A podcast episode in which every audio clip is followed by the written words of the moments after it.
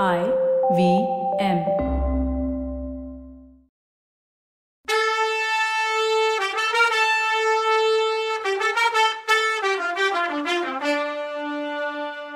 வணக்கங்க. நான் கவிதா பேசுறேன்.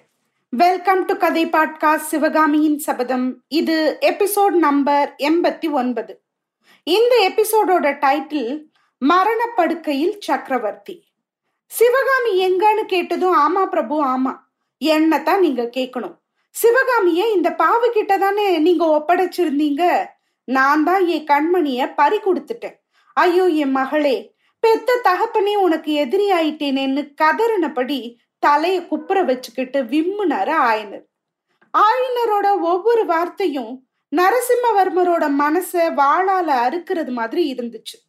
சிவகாமி இறந்து போயிட்டான்னு அவர் முடிவே பண்ணிட்டாரு. பொங்கி வந்த வருத்தத்துக்கும் ஆத்திரத்துக்கும் இடையில சிவகாமி எப்படி இறந்து போனான்னு தெரிஞ்சுக்கணும்னு தோணுச்சு அவருக்கு. ஒருவேளை சாளுக்கியர்களால அவளோட இறப்பு நடந்திருக்கணும்ன்ற நினப்பு மின்னல் மாதிரி உதயமாகி அவரோட உடம்பையும் மனசையும் பொழந்துச்சு. திரும்ப ஒரு பெரிய முயற்சி பண்ணி மனசை திடப்படுத்திக்கிட்டு சொன்னாரு.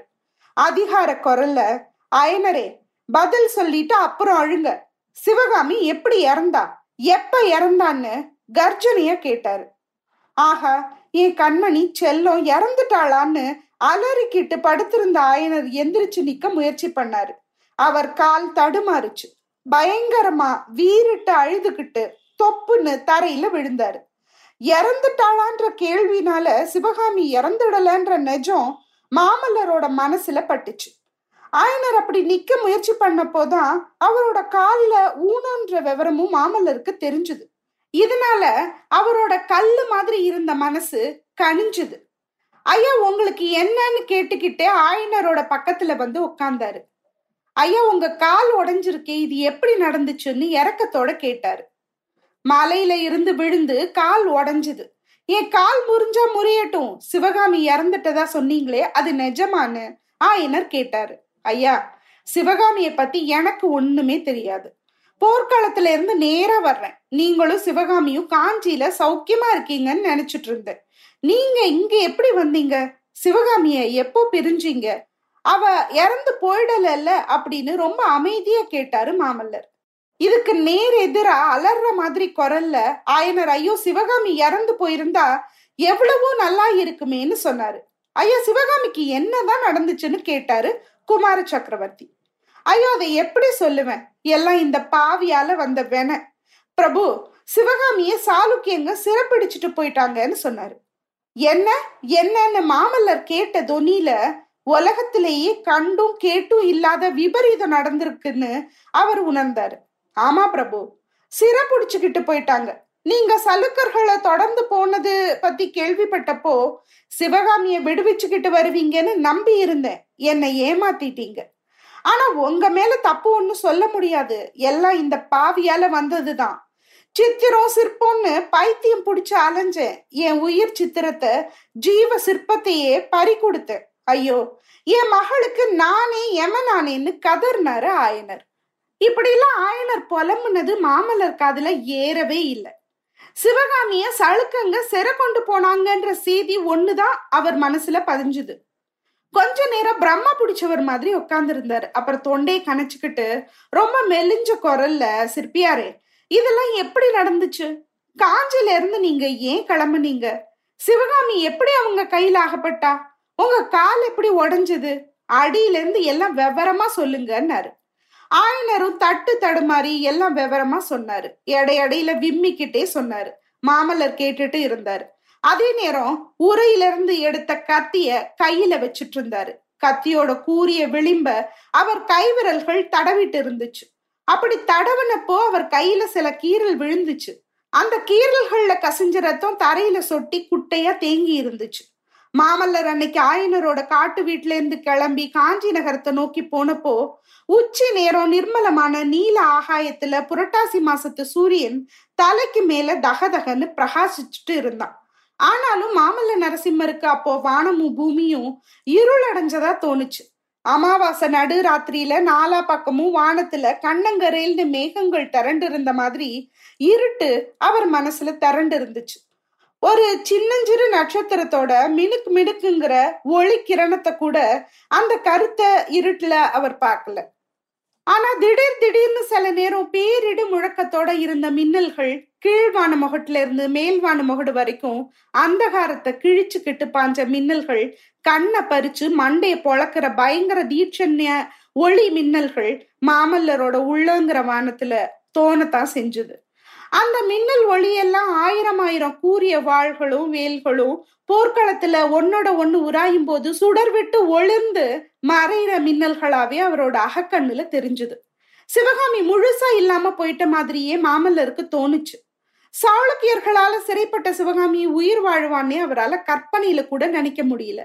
சிறப்பட்டு கொஞ்ச நேரத்துக்கெல்லாம் அவ பிராணனை விட்டுருப்பான்னு தோணுச்சு அவருக்கு.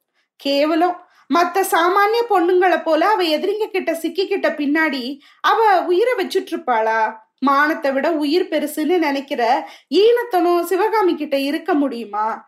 தன்னோட வாழ்க்கையில இருந்தும் இந்த பூலோகத்தில இருந்தும் அந்த தெய்வீக ஒளிச்சுடர் முடிவா மறைஞ்சே போயிடுச்சு. அந்த தெய்வீக அழகுக்கும் கலை திறமைக்கும் மேன்மையான குணத்துக்கும் இந்த உலகம் தகுதியே இல்லாதது. நானும் தகுதி இல்லாதவன் தான். ரெண்டு அப்பாக்களும் சேர்ந்து சிவகாமி உயிருக்கு முடிவு தேடிட்டாங்க. என்னோட வாழ்க்கைக்கும் ஒல வச்சுட்டாங்க. இருந்தாலும் அவங்க மேல மாமல்லரால அதிகமா கோவப்பட முடியல. மகளை பிரிஞ்ச வருத்தத்துல ஆயனர் ஏறக்குறைய சித்தபிரம்ம புடிச்ச நிலையிலேயே இருந்தாரு. கால் முறிஞ்சு எந்திரிச்சு நிக்கவும் முடியாம கிடந்த இடத்துலயே கிடக்குறாரு.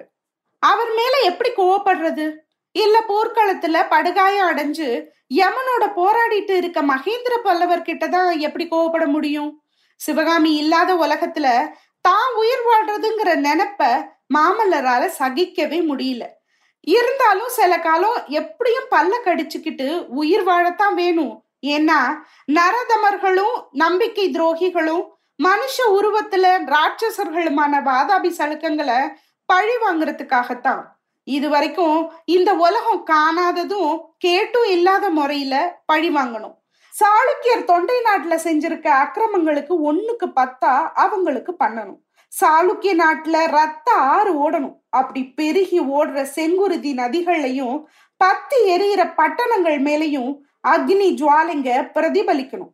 அந்த அரக்கர்கள் நாட்டுல அப்போ வர்ற புலம்பல் சத்தம் தலைமுறை தலைமுறையா கேட்டுட்டே இருக்கணும். இப்படி பழி வாங்கறத பத்தி நினைச்சப்பெல்லாம் மாமல்லருக்கு கொஞ்சம் உற்சாகம் வந்துச்சு. அடுத்த நிமிஷத்துல சிவகாமி இந்த உலகத்துல இப்போ இல்ல. அவளை இனிமே பார்க்கவே முடியாதுன்ற நினப்பு வந்துச்சு. உற்சாகம் பறந்து போய் களைப்பா இருந்துச்சு. உடம்புல நரம்புகள் தளர்ந்து போய் சகல நாடியும் ஒடுங்கி குதிரையோட கடிவாளங்கள் கையில இருந்து நழுவுற மாதிரி உணர்ந்தாரு. அந்த மனசோர்வை போக்கிக்கிறதுக்காக மாமல்லர் பழைய ஞாபகங்கள்ல தன்னோட மனச கவனத்தை செலுத்தினாரு. போன மூணு நாலு வருஷத்துல சிவகாமிக்கும் தனக்கும் உள்ள தொடர்பை நினைச்சப்போ மாமல்லரோட மனசுல அடிவாரத்துல இருந்து பந்து மாதிரி ஒண்ணு மேல கிளம்பி போய் தொண்டைய அடைச்சுக்கிட்டது மாதிரி இருந்தது. கண்ணு வழியா கண்ணீர் வர்றதுக்குரிய வழியையும் அதை அடைச்சுக்கிட்டு திக்கு முக்காட வச்சுது. ஆஹா உலகத்துல அன்புன்னும் காதல்னும் பிரேமைன்னு சொல்றாங்களே. சிவகாமிக்கும் தனக்கும் இருந்த மனசு பந்தத்தை சொல்றதுக்கு இதெல்லாம் எவ்வளவு தகுதி இல்லாத வார்த்தைங்க. தளபதி பரஞ்சோதியும் அந்த திருவெண்காட்டு பொண்ணும் வச்சிருக்க தொடர்பை கூட அன்பு காதல் பிரேமைன்னு தான் உலகம் சொல்லுது. ஆனா பரஞ்சோதியோட அனுபவத்துக்கும் தன்னோட அனுபவத்துக்கும் எவ்வளவு பெரிய வித்தியாசம்? பரஞ்சோதி சேர்ந்தாப்புல பல நாள் உமையாள பத்தி நினைக்கிறது கூட இல்லைங்கிறது மாமல்லருக்கு தெரியும். ஆனா இவர் மனசுல இருந்து ஒரு நிமிஷமாவது சிவகாமி வெளியில போனது உண்டா? கேணியில உள்ள தண்ணியை இறைச்சிட்டா அடியில உள்ள தண்ணி ஊத்துல இருந்து குபு குபுன்னு தண்ணி மேல வரும்ல? அதே மாதிரியா மாமல்லரோட மனசுங்கிற ஊத்துல இருந்து சிவகாமியோட உருவம் விடாம மேல வந்துட்டே இருந்துச்சு. ஆயிரம் ஆயிரம் சிவகாமிகள் நெஞ்சு ஆழத்துல இருந்து கிளம்பி மேல மேல வந்து மறைஞ்சு போயிட்டே இருந்தாங்க. முகத்துல புன்னக பூத்த சிவகாமி கலீர்னு சிரிக்கிற சிவகாமி புருவ நெரிச்ச சிவகாமி சோகமான சிவகாமி பயத்தோட வெருண்டு பாக்குற சிவகாமி கண்ணை மூடி ஆனந்த பரவசத்துல இருக்க சிவகாமி வம்பு சண்டைக்கு இழுக்கிற விளையாட்டு கோபம் கொண்ட சிவகாமி இப்படி எத்தனை எத்தனையோ சிவகாமிங்க மாமல்லரோட மனசுல உருவாகிக்கிட்டே இருப்பாங்க.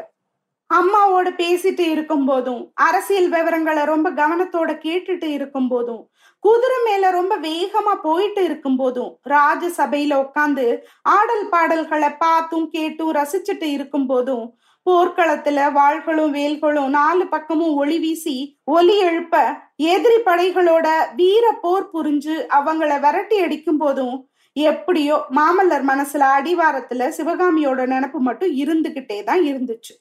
பகல் வேளையில பல வேலைகள்ல இருக்க நேரத்திலேயே இப்படின்னா ராத்திரியில சொல்லவே வேண்டியதில்லை. காஞ்சி நகரத்து அரண்மனையில தங்குற நாள்கள்ல ராத்திரி சாப்பாடு முடிச்சு தான் தன்னந்தனியா படுக்கைக்கு போற நேரத்தை எப்பவும் மாமல்லர் ஆசையோட எதிர்பார்த்து இருக்கிறது வழக்கம். ஏன்னா சிவகாமிய பத்திய நினைப்பிலேயே அவரோட மனசு சுத்தமா ஈடுபடுத்தலாம்ல. அதுலயே மூழ்கி கிடக்கலாம்ல. கருவண்டு மாதிரி இருக்கு அவளோட கண்ணுகளையும் அந்த கண்ணோட கரு விழிகளை சுத்தி அவ பொய்கோவத்தோட தன்னை பாக்குற தோற்றத்தையும் நினைச்சு நினைச்சு போத மயக்கத்துல இருக்கலாம்ல. இப்படி நெடு நேரம் சிவகாமிய பத்தி நினைச்சிட்டு இருந்த அப்புறம் கடைசியில கண்ணை மூடி தூங்குனா அவளை பத்திய கனவுதான் எத்தனை விதமான கனவு? அந்த கனவுல எத்தனை சந்தோஷங்கள் எத்தனை துக்கம் எத்தனை ஆபத்து எத்தனை ஏமாத்தம்? கனவுல என்னென்னலாமோ ஏமாத்தம் ஏற்பட்டதும் அதுல இருந்து அவளை தப்ப வைக்கிறதுக்கு முன்னால கனவு கலைஞ்சு எந்திரிச்சு மீதி ராத்திரி எல்லாம் கவலைப்பட்டுக்கிட்டு இருந்ததும் மறுநாள் சீக்கிரமா போய் சிவகாமிக்கு ஆபத்து ஒண்ணு இல்லைன்னு தெரிஞ்சுக்கிட்டு ஆறுதலானதும் மாமல்லருக்கு இப்போ ஞாபகம் வந்துச்சு. அந்த பயங்கரமான கனவு இப்போ நிஜமாகிடுச்சு. நிஜமாவே ஆபத்து வந்த நேரத்துல தான் பக்கத்துல இருந்து அவளை காப்பாத்த முடியாம போயிடுச்சு.